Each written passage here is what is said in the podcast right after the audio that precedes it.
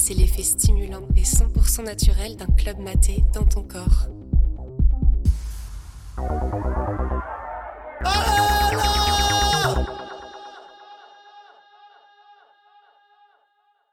L'histoire commence le 31 décembre 2017. Nous sommes à Barcelone avec mon pote Laurent et nous allons prendre un avion qui sera un vol direct de 11 heures vers la fantastique ville de Bogota. 31 décembre veut dire Saint-Sylvestre, donc on fête un super nouvel an dans l'avion.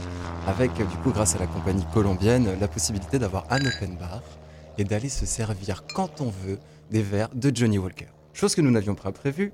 On savait où on allait atterrir à Bogota, mais pas quand. Parce que du coup, dans l'avion, dans le ciel, on est passé en 2018. Mais quand on arrive à Bogota, on est en 2017. Et la première chose qu'on fait, on arrive dans le Airbnb. Il y avait des meufs qui étaient là, qui partaient en soirée, qui attendaient un Uber. La seule chose qu'on a fait, c'était changer de fringue, partir. On s'est retrouvé en club et boum, gros nouvel an à Bogota. Ça, c'était vraiment trop, trop cool. Puis du coup, avec mon pote Laurent, on va passer euh, presque deux mois en Colombie à, à vadrouiller à droite à gauche avec euh, nos chaussures de rando euh, et notre sac à dos. Et on kiffe bien, on est vraiment dans l'inconnu. les petits Français dans l'inconnu qui bon, on tapait des beaux trips, on se tapait des bars. On, a vécu la vie latine, on était assez contents. Mais au bout d'un moment, écouter du reggae, écouter de la salsa tout le temps, ça commence un petit peu à casser les pieds. Et on commençait doucement à sentir cette, cette petite nostalgie qui se rapproche du mal du pays, tu vois. Et comme un espèce de message ou comme si quelque chose nous attendait quelque part. On revient à Bogota au bout de cette semaine et on retourne dans ce fameux Airbnb dans lequel on était au départ parce que du coup on a sympathisé avec le propriétaire qui s'appelait Camilo, un photographe de mode qui travaille euh, en Allemagne sur des défilés euh, de mannequinat, etc. J'espère qu'il a encore du travail aujourd'hui euh, dans la période actuelle. Du coup, on arrive chez Camilo qui nous accueille bah, comme des copains. Quoi. On payait plus le Airbnb, on s'arrangeait au black entre guillemets. Et sur qui je tombe quand on arrive là-bas Un petit gars, de mémoire, je crois qu'il s'appelait Benjamin, mais moi je le connaissais que visuellement parce que ce gars, il était de Bordeaux. Et il passait son temps au Vintage Bar, qui était un, lieu que je fréquentais de manière très assidue, tu vois. Je pense que j'ai plus été assidu à aller à l'apéro à l'heure au Vintage Bar pour pas rater la hour qu'en cours, tout simplement, à l'époque où j'étais à la fac à Bordeaux. Euh, ce premier signe, tu vois, on arrive en même temps, un Bordelais qui nous connaît, bon, c'est le voyage de retour se rapproche, la France est déjà en train de nous réclamer. Je repars me promener dans Bogota euh, le jour suivant et euh, je regardais les petits bijoux des, petits, des petits marchands de rue, les petits indiens, etc.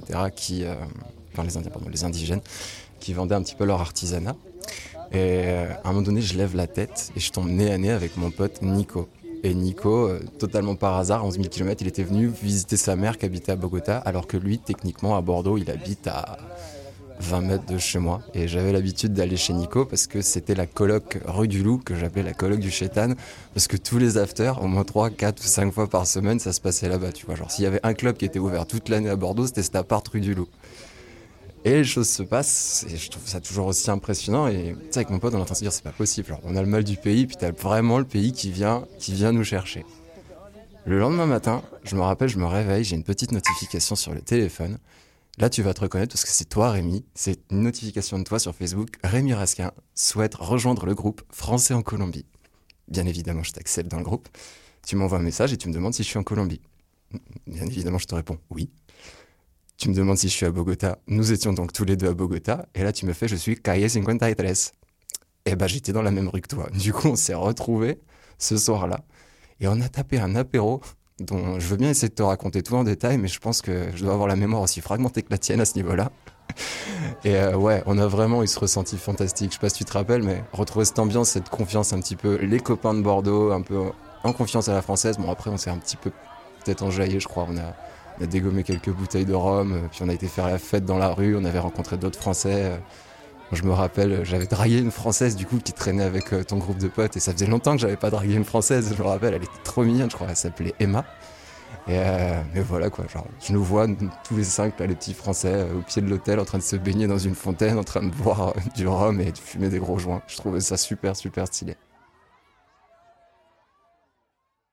Et le lendemain de cette soirée, une belle gueule de bois au rhum comme on connaît. Et nous, on a été se promener dans Bogota pour profiter du soleil et de la vieille ville. Et je sais pas si tu te rappelles, mais j'avais un joli bleu sur la tronche. Parce que ce soir-là, mon pote avait prévu de faire un dîner à la française avec Camilo et il nous avait préparé un bourguignon. Ce qui en soi est super cool de faire découvrir la gastronomie du bœuf bourguignon euh, à nos chers amis colombiens.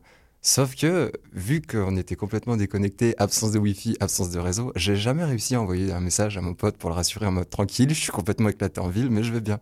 Ce qui fait que quand je suis arrivé euh, très très tard le soir ou très très tôt le matin, c'est relatif à comment est-ce qu'on regarde la pendule. Mon pote, il m'attendait. Quand il m'avait arrivé, il m'a mis deux volets dans la tronche parce qu'il était méga inquiet.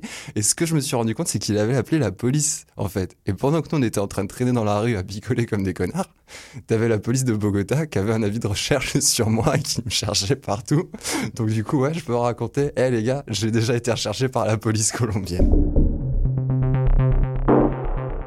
Et du coup, ouais, voilà. C'est, je pense beaucoup à ça en ce moment parce que la dernière fois que j'ai ressenti ce mal, ce mal-être de quelque chose me manque, j'ai envie de ressortir, je veux mon confort, alors que je m'amusais quand même, tu vois. Bah, c'est un peu comme aujourd'hui parce que j'arrive toujours à sortir, mais mon groupe euh, social s'est vachement rétréci. Je vois juste les amis proches euh, et on fait un petit peu comme on peut. On est des délinquants du couvre-feu. Euh, mais il manque cette interaction de, re-rencontrer des inconnus, de juste aller en soirée et de pas savoir qui tu vas croiser, juste de croiser tes potes et puis de pas prévoir ce qui va arriver. C'est exactement ce qui s'est passé quand on s'est retrouvé en Colombie et, et bordel, j'espère qu'on va pouvoir revivre ça ici très bientôt. Mais bon, le côté positif, c'est qu'à l'époque, j'avais besoin de ça. Ça s'est présenté devant moi de manière totalement hasardeuse. Donc quelque part, je pense que le destin veut qu'on continue de se la coller entre potes. Et je pense pas qu'on est que notre cause est perdue. L'humanité va bientôt pouvoir avoir une grosse cuite et une méga gueule de bois.